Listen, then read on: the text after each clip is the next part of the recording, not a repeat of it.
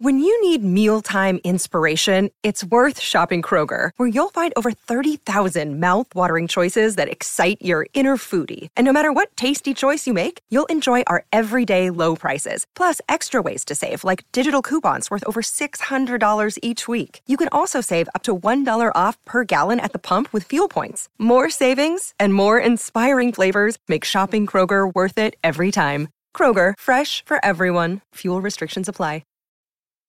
This episode is brought to you by Snapple. Want to know another Snapple fact? The first hot air balloon passengers were a sheep, a duck, and a rooster. Ridiculous. Check out snapple.com to find ridiculously flavored Snapple near you.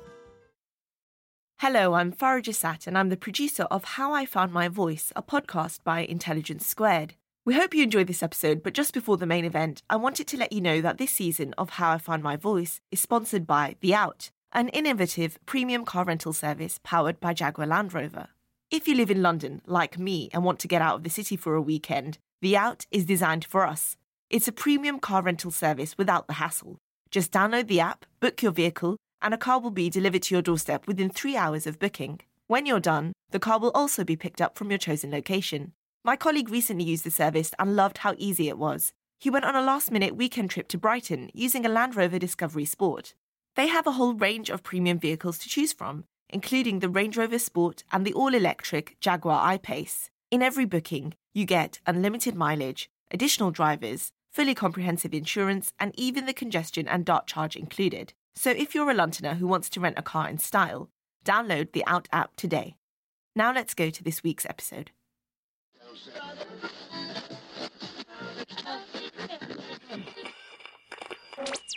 The question is not who is susceptible to join a cult. The question is when in your life are you most susceptible to join a cult? And at 14, your brain is very plastic.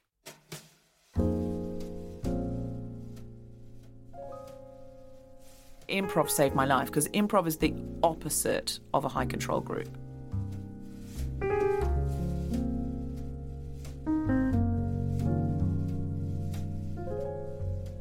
Let's not just bring hammers to knock the patriarchy down, let's bring bricks to build the world we do want to live in. Let's become the architects.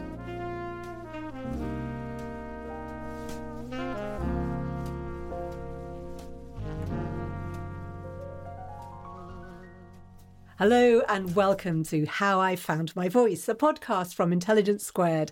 I'm Samira Ahmed and I'm going behind the celebrity persona to find out what influences shaped their success. How did politicians, artists, writers, business leaders, broadcasters grow up to become such great and unique communicators? If you enjoy this episode, do rate and review us on Apple Podcasts. Deborah Frances White was born in Australia and adopted at birth. At 14, her parents became Jehovah's Witnesses, a Christian group in which women's roles were quite traditionally prescribed. But she grew up to pursue a career in comedy and to become one of the most famous voices of modern feminism. Her podcast, The Guilty Feminist, has had tens of millions of downloads since she launched it in 2015, combining comedy with serious discussion about enduring crises such as violence against women. Welcome to How I Found My Voice. Samira, it is a delight to be here. I want to go back to Australia. Uh, you were adopted at 10 days old. What do you remember of your early childhood and what your family was like? I had a rather lovely childhood.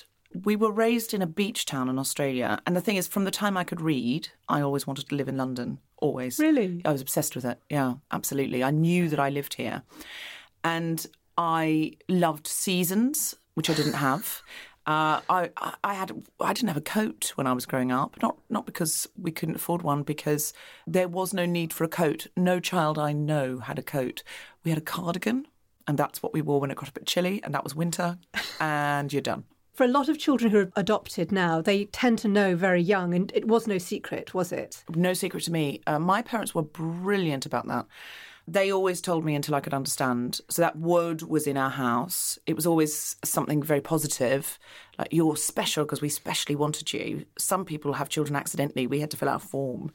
And that was always something that was part of my identity, along with being left handed. And uh, it didn't feel very different for me. And when I was old enough to understand and ask questions, I remember my mother saying, Well, your, your birth mother must have loved you very much to give you away because you were very beautiful and she wouldn't have wanted to. So it must have been very hard for her to give you away to somebody who could look after you better. And the only reason would have been she couldn't have looked after her, your, herself. That's You know, really positive. it was really positive. And so I always felt loved by everyone. And I know that other people's experiences have not been like that. So I feel very lucky to have had that. I had this obsession I wanted to live in London. And I also was the only performer in my family. Tell me about that then. How early were you performing? My first performance was my nursery school end of term show. I was a horse, uh, horse number three. and I remember it very clearly. I must have only been three or four. I remember it. You, we had to rehearse this dance. We're all in like white onesies and with like ra- reins, black velvet reins with little jingly bells. And there were girl, little girls dancing behind us who were the riders. And we had to do this little prancy dance. And I remember the audience. I remember the difference between the rehearsal and the audience. And I remember the audience clapping and cheering and laughing. And I remember all of the other little horses and riders dancing away. And I remember thinking, well, this audience is not done with this dance. And this audience is not done with me. So I danced on. Oh. And the audience clapped more. And I danced on. And the audience laughed more. And I danced on. And the teacher had to come and lead me away. but I remember it so clearly. And it was always a sort of a running gag in my house that I wouldn't leave the stage. And nobody else was like that. My sister had, you know, was quite nervous of doing things like that. She played the piano very beautifully, but she didn't really like recitals. Uh, whereas I couldn't wait to get out and have uh, sort of the jazz hands. And when I found my biological family, which was not long ago, uh, it was 2013, the first time I met them. At first, I couldn't see those same things in common, but it didn't take long to find out that, firstly, uh, my grandfather, his mother, was in musical. And yeah, Hetty was in musical, and she had a double act with her sister. And when Hetty and Lucy went solo, Hetty became a ballet dancer and Lucy became a comedian. And I, I was obsessed when I was doing when I was finding my biological family, and I was doing a show about it as I was finding them. And the show was getting longer and longer and longer, and people would come back to see what's happened next, uh, because it was a sort of mystery show about finding them and then connecting with them and contact them, going to see them. And I did it that- as a sort of documented piece of theatre. As I was doing the show, I, I was just had this whole obsession that I had a sister living in Shoreditch. And it turned out that that's where Lucy and Hetty had lived. They'd lived in Shoreditch. And I did not know that. So you got this real connection to London Yeah. Music Hall. And I've, if I did not have that documented, if I didn't have myself on video saying it, I wouldn't believe it. I'd think I've back engineered that idea about Shoreditch. But I have myself on video before I found out saying I had this sister in Shoreditch and this, uh, this obsession about it. And actually, that's where Hetty and Lucy were. I've seen programs with Lucy's name on them. I've seen a letter where she's turning down work she's getting too many gigs. And I'm like, yes, Lucy, yes. Um, yeah, she was a So solo there you comedian. go, and here you are, kind of carrying on that, that legacy. I'm interested in how things change in your family because is it about 14 that your parents become Jehovah's Witnesses? Hmm. How does that change your life? Because it's exactly the age when a lot of teenagers might start experimenting with drink, with boys, with, with girls, all kinds of things. Yes, it changed my life really dramatically because we became a family that had a different purpose. We started studying the Bible, and it's a very intense religion. It's a high control group, basically, because everything you think is handed down to you from the Watchtower Society in America. It's all policed by the local body of elders. There really is no personal freedom of thought or action, and there is a a Stasi-like quality to it that people are encouraged to turn each other in if they see each other So, doing what something. What sorts of things would that have meant for someone who was a teenager? Um, well, if I was, to, for example, if I were to be seen talking to a boy who wasn't a witness boy, or I was with a witness boy who, but we were on our own, um, somebody else who was a witness might report us to the elders, and then the elders would call you in and say you were seen talking to somebody who was not a witness, even having a coffee with a friend who and the elders would be sort of the old people in running the local community of Uh, Jehovah's Witnesses. men. Um, let, let's let's let's not get carried away with people there, uh, Samira. It's uh, there's no need there's no need for that. It's uh, no, it's very patriarchal. It's all run by men. A woman has not made a single decision in the history of the Jehovah's Witnesses. Not one. Not not even when the Kingdom Hall is cleaned is decided by a woman. Nothing. Women cannot speak in the in the Kingdom Hall from the platform. Not they can't address the congregation. Uh, we we got to do little plays. I'd been like a joiner, I suppose, at high school. I'd been in the school play and the school musical. You'd and the- volunteer for all these things. yeah, I was in the. I played the flute and I was in the orchestra and I loved everything like that. I loved. I was always any any opportunity for performance and but also I was really academic. Later on, when I left, my results from school got me into Oxford, so it wasn't that I wasn't academic. And I think I think that's what sometimes people think. People who are susceptible to cults maybe aren't very academic, but it isn't. It isn't about that. The question is not who is susceptible to join a cult. The question is when in your life are you most susceptible to join a cult? And at 14, your brain is very plastic. Mm. So you were saying that you know you'd been a real joiner and you volunteered for all kinds of you know arts related things at school. What effect did being in the Jehovah's Witnesses have on your performing, your kind of budding performing career? Well, you, you you weren't allowed to do anything, anything. So I had to stop absolutely everything, and I wasn't allowed to go to university. And instead, I had to go and knock on doors full time. And then that doesn't pay anything, so you have to then work a couple of days a week in a shop to support yourself. The only outlet I had was, although I wasn't allowed to speak on the platform and address the congregation like the brothers were, sisters were allowed to do these little plays. So there was one meeting a week that was called the Theocratic Ministry School, and it was meant to be where you learnt to go and knock on the doors and demonstrate you could do that. Sisters were allowed to get up and do this little rehearsed play where you'd knock on the door and go, um, and then you'd pretend to be the householder. And I'd say, "Oh, my name's Deborah," and you'd say, "Oh, hello, my name's uh, Samira," and the congregation would be watching like it was a play. And then I'd say, "Oh, I wondered, Samira, if you'd ever thought about the future. Do you ever worry about the future?" And then you would say, "Yes, I do worry about the future all the time. I'm really worried about, you know, the environment." And I'd say, "Well, did you know that the Bible has some answers to your questions?" Now, you would always invite me in in the little play. In real life, that never happened. Do you know, it's funny. I actually did spend a lot of time with Jehovah's Witnesses as a child. I wrote off um, after getting a leaflet when I was about 10, and I got a book back. A lot of books about importance of not masturbating and, um, you know, not getting key. carried away. Could one thing could lead to another. And one or two women came round, knocked at the door, um, just came to see me because they had my address from having sent off for it. And it's really interesting because my mother was absolutely happy about them coming in to see me every week. And every Sunday we used to sit on the sofa together and have a chat. Oh, you were not having a chat, Samira. You were having a Bible study. Yeah, I suppose so. Yeah, you were. You would have. You were. Those hours were counted. We would have a little report card, and we would write down your address and your name, and you were having a Bible study. I, that's fascinating. I don't think I've ever met anyone who was having a Bible study who didn't become a witness before. Yeah, it's really interesting. My mother didn't mind the coming round. They did ask me to come with them one week, and I just said no. to the meeting. Yeah, so I never went to a meeting. I kind of they came to my house for several weeks. Um, Several weeks. They gave up very quickly. They were I don't know. Maybe it was longer. Um, Oh, that I, I can't believe anybody would give up after several weeks just because you didn't want to go to a my meeting. grandmother then took my place, and they used to come around. and She loved chatting to them. Oh, My grandmother was Then they were studying with your grandmother. See, on the other side of that, I know exactly what was being said uh, about you and the fact that your mother was happy with it. How old were you? About ten, Ten. maybe eleven. I can't believe your mum was happy with that. That they were because they, it is it is quite indoctrinating. But well done you for uh, for for sidestepping that. Uh, well, I'm interested in because you know when you talked about going out doing all the door knocking, there were quite there were some celebrities, weren't there, who were growing up Jehovah's Witnesses? Peter Andre, one of them. Yes, yes. Peter Andre was on the Gold Coast in Australia at the same time as around the same time as me. He was. Uh, uh, he used to do uh, a Michael Jackson impersonation at parties where he'd dance like Michael Jackson, who was also a famous Jehovah's Witness. Years later, when I was in a congregation in central London, Michael Jackson came to the meeting one week, turned up. Really? Yeah, and uh, after the meeting, asked to go to the doors. And actually, looking back, I don't know why they would have let him go to the doors, because he w- he wasn't baptized. But anyway, I think he was just so famous.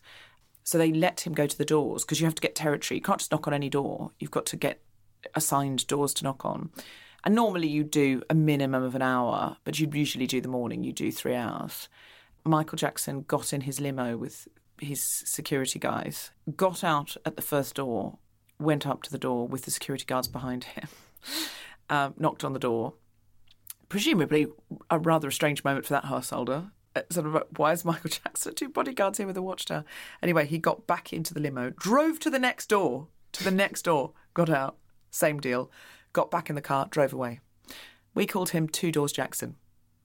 That, What was it? two doors, yeah. And just remind us, the Watchtower Society is the kind of um, sort of head office, the publishing Yeah, centre of it's the Jehovah's publishing Witnesses? publishing company. It's the company that really run the Jehovah's Witnesses called the Watchtower Bible and Tract Society.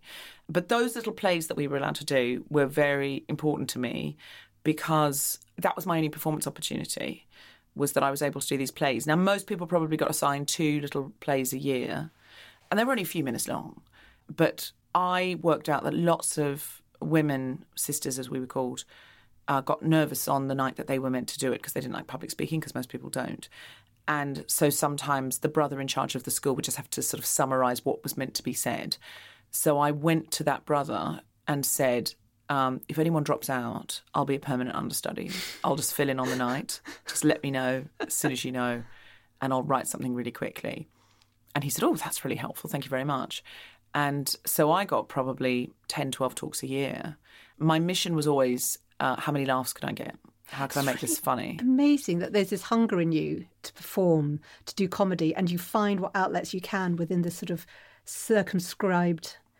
Oh yeah world you're living but in. people do people find their ways you know and i and i remember thinking how can i make this funny how can i make this funny So can I And- ask then when and how did you come to leave? Because you're talking about you know uh, doing pioneering work in London. Uh, did you come to study o- Oxford before or after you no were? i wasn't allowed to go to university they're, they're a little bit laxer on that now but they like people to do something vocational but when you know in in in my day it was completely completely uh, banned So how did you um, come to the, to make the break from the Jehovah's Witnesses, and how difficult was it? I became a nanny for a year, and then I was living with people who weren't Jehovah's Witnesses. And I'd been quite disillusioned by a lot of what I'd found, and I was also incredibly unstimulated and bored because I wanted to go to university and do lots of exciting things with my life. And I was knocking on. It's really boring knocking on doors. I mean, it's so boring because most people aren't there or they're not interested. Also, lots of politics. I had a couple of really bad experiences, and Can you say what? uh, one where I was accused of having an affair with a married elder. I'd never even kissed anybody. I mean, I was just, it was anybody, much less a married elder. You know, things like that, that you just, you, you know, kangaroo courts and, you know, witch hunts. Um, But Gilead, really, isn't it? oh, so Gilead. And the fact that you're, you're asked to report on other people. When did you leave? I mean, was it like a hard break moment? No, no, no, no, no. I was living with this family I was nannying for, and I just, I stopped going to so many meetings and I stopped knocking on doors altogether, and I became what they would call weak in the truth. It wears off. It's because it's it's a form of brainwashing. If you go to every single meeting and you're reading every single day and you're only associating with witnesses, you, it is a high control group. And the reason I say it's a high control group is because you're not allowed friends outside of it. And the punishment for leaving or even transgressing is shunning. And so everybody cuts you off. But like Is that what happened to you? well, I faded out, so I, I'm I'm sort of more on a soft shun. People, it's up to people's consciences if they shun me. But as soon as you're officially disfellowshipped, people have to treat you like you're not there, like they can't see you. Friends of mine would turn up in a cafe I was in, and you would just have to pretend they weren't there. It's horrible, horrible. goodness. I used to have dreams that I would accidentally talk to someone disfellowshipped, because if you talk to disfellowshipped people, you'll get disfellowshipped.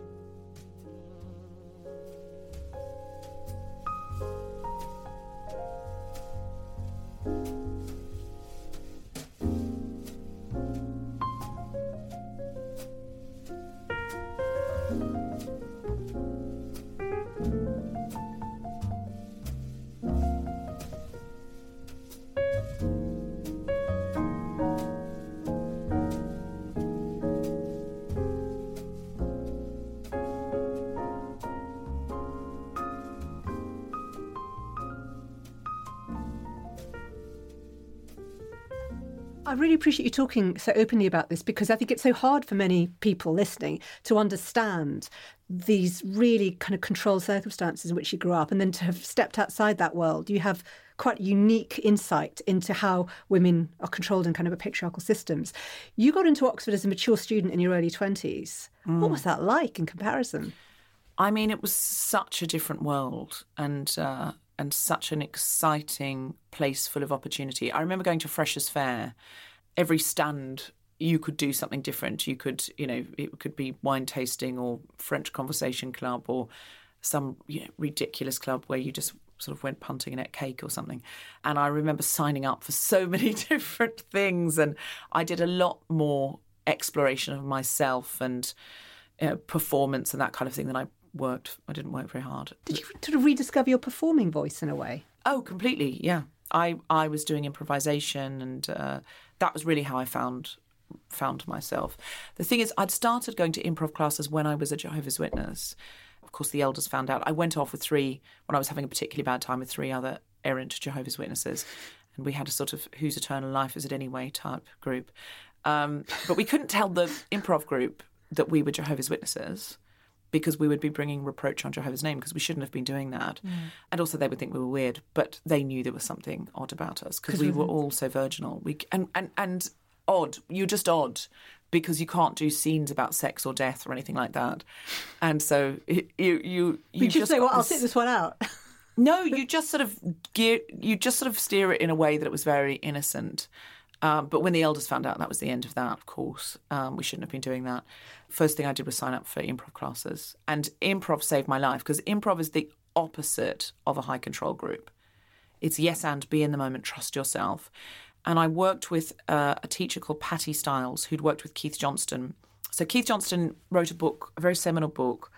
Uh, he he worked at the Royal Court in RADA in the 50s, then moved to Canada because of the censorship in this country. And this is something very interesting about finding your voice. And a lot of people won't know this, but young people won't know this anyway. But in the 50s and 60s in this country, everything had to be censored by the Lord Chamberlain. Chamberlain. Office, yes but it meant was, it was illegal to perform improvisation in public. You couldn't because well, the Lord Chamberlain couldn't censor it. And I suppose that's why the Establishment Club that Peter Cook set up in the 60s was a private members club, wasn't it? Yes, absolutely, because you couldn't perform it in theatres and people had these loopholes like private members clubs and things. You had to submit all of your scripts to the Lord Chamberlain and the Lord Chamberlain would red pen it and say, "You can't say that. You can't say that. You can't so say that." This person um, wrote a book, or actually taught you. When I was a Jehovah's Witness, I read this book that was written by Keith Johnstone. It was this absolutely seminal text that had all of this amazing stuff about how to wake your brain up and how to find your imagination. And the reason Keith went to Canada was because it was illegal to perform improvisation in public. And he suggested to the Lord Chamberlain, well, why don't you send someone down? And if there's anything we say that you don't like, you can ring a bell. which is sort of like an improvisation game. And they said no. So he moved to Canada, and he because he said the Russians would come over, like the sort of some kind of Moscow theatre group, and they would commiserate with us on how awful our censorship was. He said, which was so embarrassing because they were behind the Iron Curtain. Yeah. So what effect this will have on you then finding your voice? Because I know you started playwriting, you're doing improv at mm. university. How are you thinking about using your voice and well, I think at first it, I didn't think about what I wanted to say. It was completely about the mechanics of how I could release myself from the internal censor in my brain. Because when you're a Jehovah's Witness, every single thing you think, you check in with yourself that it's you clear it with your internal censor. So it's like having a Lord Chamberlain in your brain. And so think about Gilead, think about The Handmaid's Tale.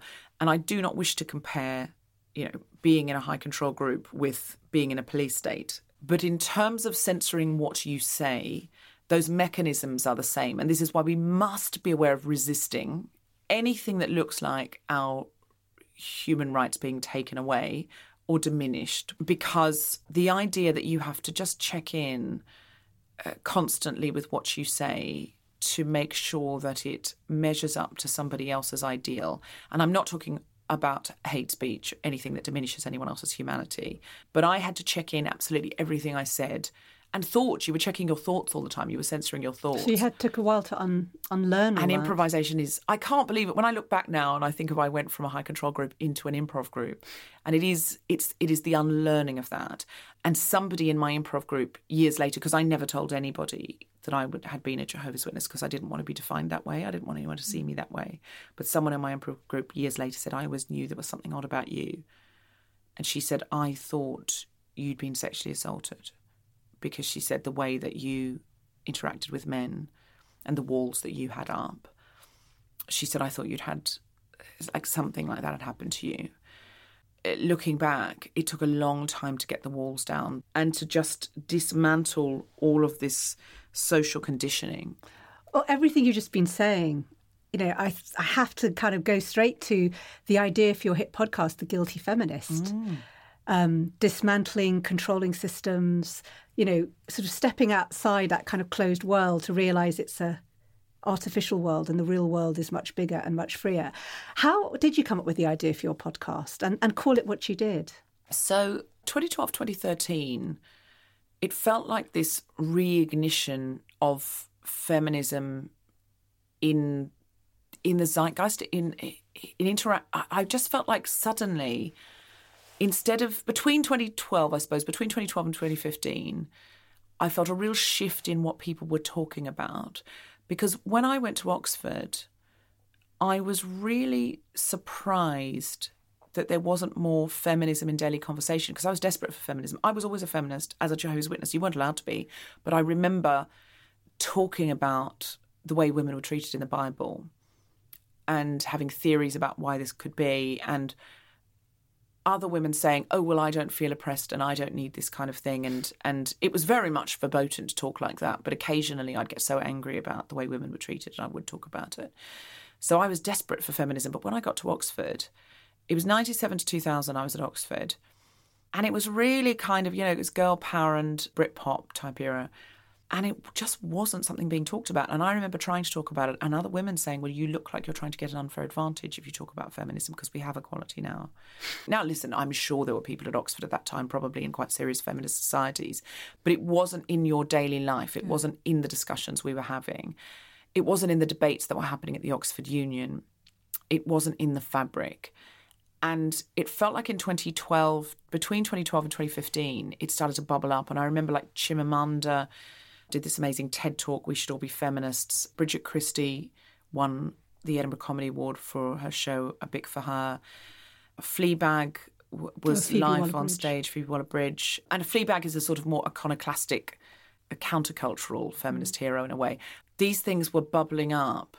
And so, what did you want to do with your podcast? Well, these conversations were being had, and I knew I wanted to be part of it, but I also felt like I'm a feminist but. Tell me about that, in fact. Um, so, this is the, the very famous opening lines by Guess I'm a feminist, but what's the rationale behind it? What are your favourite ones? I felt like all the feminists I could see in public life were very strident and they're really certain. And I was having conversations with other women going, I secretly am not sure that I'm good enough. Like, I don't know that they, they seem so sure. And I felt like I'm a feminist, but am I getting this right? And I remember Bridget Christie saying, You will never find your audience until you say what you really feel. And I thought, Well, that's all right for you, Bridget, because what you really feel is so, so. She's so funny, Bridget, but she was so certain and, and uh, hilariously angry in her feminism. And I thought, What I want to say is I'm a feminist, but, but I don't know that anyone wants to hear that. Are they? Am I going to get kicked out of the feminist club? And I was having lunch with a, a another comedian called Sofie Hagen, and I told her some of my my I'm a feminist buts, my hypocrisies and insecurities. And Sofie said, "Well, I have these too. Let's do a podcast." And I said, "Okay, well then there needs to be an audience because we're comedians and we need to do stand up comedy because we're women. We should be doing stand up comedy in front of an audience uh, and not just uh, sort of having a chat in a studio." And I, I wanted to make sure there was a really strong comedy front. Sofie said, right, well, there should be a guest then, and we should have a conversation as well, and so forth and so on. And then December 2015, we did the first episode, and it started with I'm a Feminist But. And so we we confessed stuff. So I'm a feminist. This first one I confessed, I think, ever was I'm a feminist, but one time I went on a women's rights march and I popped into a department store to use the loo. And when I was in there, I got distracted trying out face cream. And when I came out, the march was gone. And I thought, oh my God, people going to, but people laughed. And of course, so many women have said to me since, I have left a march because I just felt overwhelmed, because I thought I can't do this anymore, because I, my feet hurt because I was freezing, and I, I went to the pub with some friends, or I, I skipped out, and I hoped no one would notice. Uh, but the thing is, you turned up, and you were counted, and you tried, and you know, I found the next time I went on a march, I marched for longer. And Sofie, about nine months later, wanted to go on and do other things, but I wanted to keep doing it because I felt like, oh, I found my home now. I then found that I had this open co host chair. And then there was that opportunity for diversity. Yeah, tell me how you've done that because you you're quite playful with how you use that space. Yeah, well, I think yeah, first it's a real instinct to think, all right, well, the podcast is free. If you don't like it, don't listen to it. But really quickly, I checked myself from having that attitude because I thought, I don't like it when men tell me, oh, well, it's fine. You can come into this space if you want and it's just your problem. Or when men don't listen and they deny your experience, it's very annoying. And I thought, well, then I have to be the same about that. It's no good saying, well, the podcast is free.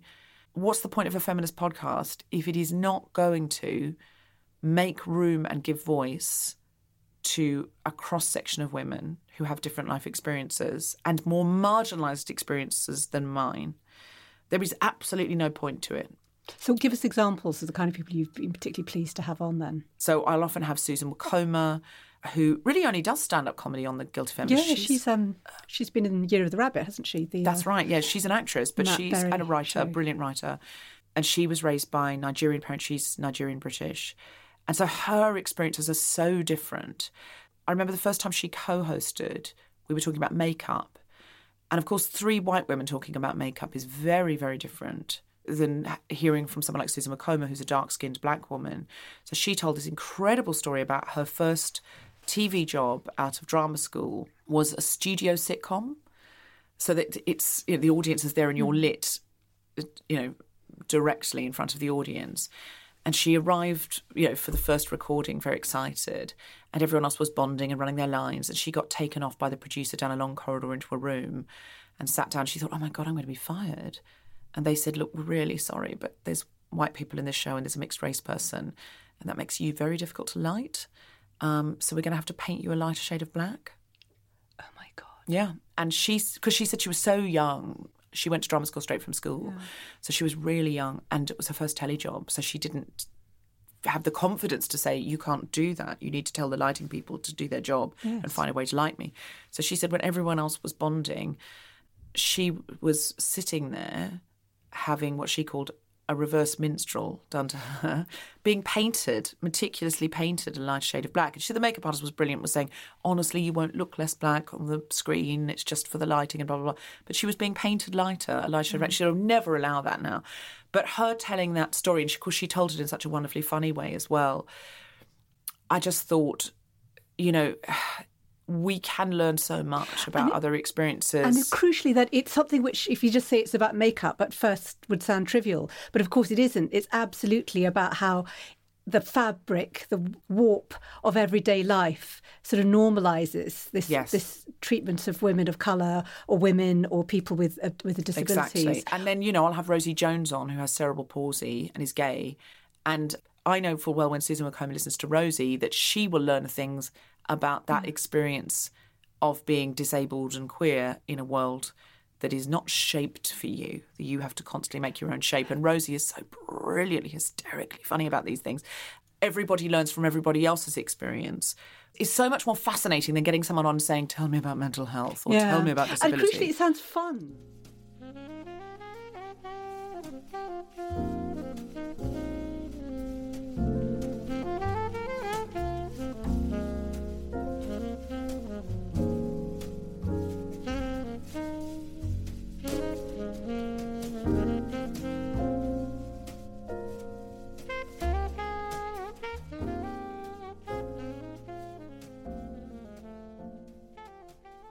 Comedy and improv is absolutely in your soul. And I know you, you run your own improv company, don't you, with your husband, the Spontaneity Shop. And I'm, I'm fascinated by that relationship between comedy and the fact that there is this really practical kind of campaigning side of you. Yes, I think comedy is a very underrated tool for social change. So I had somebody write in not long ago and he said, I'm just writing you this email to let you know that my name is Lawrence. He basically said, I'm a bit of a dinosaur. And he said, I started listening to your podcast, The Guilty Feminist, because I hated feminists and I thought I need to know what the enemy's up to. And he said, But 18 months later, you've worn me down. 18 months later, I was like, and I was that fascinated. you know, like, isn't that like the Jehovah's Witnesses in reverse? it really is. It really is. I mean, we are relentless. Uh, and I, I said, that's what you learn. You learn resilience as a Jehovah's Witness. He said, I've realised you're right. I do other everyone that isn't a white, straight, cis, non-disabled person. And I thought, oh my God, he's he's really like talking about othering, He's using the word cis. cis. I was like, wow, this man has really something. He said, what you say still sometimes annoys me, but please keep saying it because it's working. And I thought, this is fascinating. So I wrote back to him and said, What made you listen for 18 months? And he said it was funny. The jokes were really good. And he said sometimes the jokes were about me, but they were really funny. And the thing is with jokes is they make the armor come off. When we all laugh about something, yeah, the most absolutely harmless thing. So, like for example, Michael McIntyre talking about you know, putting up a Christmas tree. When a stadium full of people laugh at that, what we acknowledge is we all understand that experience. We all relate to it. That putting up a Christmas tree and putting up the Christmas lights should be easy, but of course, it, it isn't until you get tangled in the lights, whatever. And if you don't celebrate Christmas, as many people in the stadium won't, you still laugh at it because you have an understanding about trying to do something like that.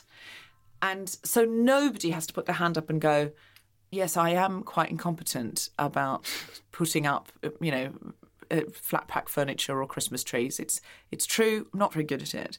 Everyone can admit it at once because the laughter says we all feel this. So now you take that out of Christmas trees and flat pack furniture, and you start to talk about something like privilege. If you are white, doors will open for you that may be closed to people of colour. If you are in a wheelchair, you will not be able to get to the meeting on the fifth floor without a mm. lift. We can almost all understand having some kind of privilege. When everybody laughs, because the joke about the way we feel entitled to our privileges, because we're just used to having them, nobody has to stand up and go, Yes, I'm a really privileged person and I don't always understand that. And I sometimes ignorant of other people's kind of dissolves those boundaries, doesn't it? What, it dilutes what? it. It dilutes it, and when we can all go, okay, well, if we all have that, then we can all just look at it. And so, so laughter is a, such an underrated tool. What do you want to do with it next? Because it feels like you're a woman with a lot of ambition, a lot of plans, and coming to London, you know, which has obviously always been your home even before you were here. It's kind of your base, isn't it? Yes. Or base camp. What next? So I had somebody on the podcast called Idil who used to run Amnesty International in Turkey. She talked about how Turkey went from being a democracy to being a police state. I mean, there are countries in a, in Europe now where people are looking at jail time for rescuing refugees from the ocean. And that sounds to me a lot like 1930s Germany. And it's it's really scary. So I said to Idil, what do we have to do to avoid our country becoming something akin to a fascist state or whatever the next version of fascism is going to be. And she said, You need three things to resist. She said, Because you think, well, what does going on a march really do? But she said, The government's always looking outside to see how many people would revolt if we brought in these extra measures because they can't put everyone in prison. They can't. Mm. But she said, then you have to be resilient. You have to keep doing it because if there's 20,000 people at the first march and 5,000 people at the third march, they see that you will dwindle. But thirdly, she said, the thing that the guilty feminist has is joy. And she said, that's what a lot of movements miss out on. So I thought, right, what we need to do is start something called the joyful resistance. So Amnesty have given us their space on the last weekend of January 24th and 25th of January. And we're going to start coming up with ideas for individuals and small groups who meet that weekend to come up with projects that, through story, through comedy, through music, start to fight othering. Because story is the only thing that can fight othering. Story is the thing that says, hey, this person is a person. So the joyful resistance is about engaging people in the middle who see themselves as apolitical, who think, oh, well, that's not for me. I'm not a political person. I don't really know about that. Because we need enough people who would come out into the street and say, no, we don't want loads of people in our area taken away. Not long ago in France, there was the police came to take these two young refugee lads away, and all of these people in this French village came out and stood around them and said, They're our sons now, you take them, you take us. And the police went, All right, then keep them. And we need enough people. I have a Syrian refugee living in my spare room called Steve Ali, who is like my family. Now he's lived with us for two years, and it's been a really incredible, intense, joyful, wonderful two years. If someone came to try and take Steve away, I would, I would go out. But would anyone else in my street, or would they just say that's none of my business? I don't know. That's what I'm interested in now. Holding hands with these other people who are creating these joyful movements, bringing us all together and saying, let's make the world we wish to live in. I'm no interest now in feminism that just points and goes, we don't want that. Okay, let's not just bring hammers to knock the patriarchy down, let's bring bricks to build the world we do want to live in. Let's become the architects. Deborah Frances-White, thank you so much.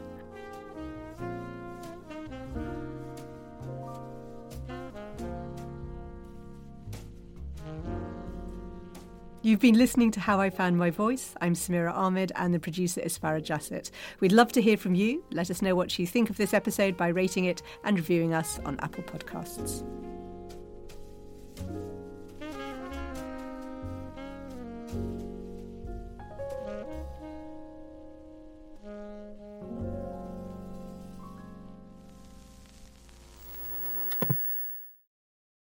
Hello again, it's Farah Jasat, producer of How I Found My Voice. We really hope you enjoyed this week's show. Don't forget to subscribe and tune in to our episode next week. In the meantime, we wanted to give a big shout out to our sponsor, The Out, an innovative premium car rental service powered by Jaguar Land Rover. If you're a Londoner and want to get out of the city for a weekend, download the Out app for a premium hassle free experience. Choose from a range of cars, including the Range Rover Sport and all electric Jaguar I Pace. The car will be delivered and picked up from your doorstep. You get unlimited mileage, additional drivers, fully comprehensive insurance, and even the congestion and dart charge included. Download the Out app today.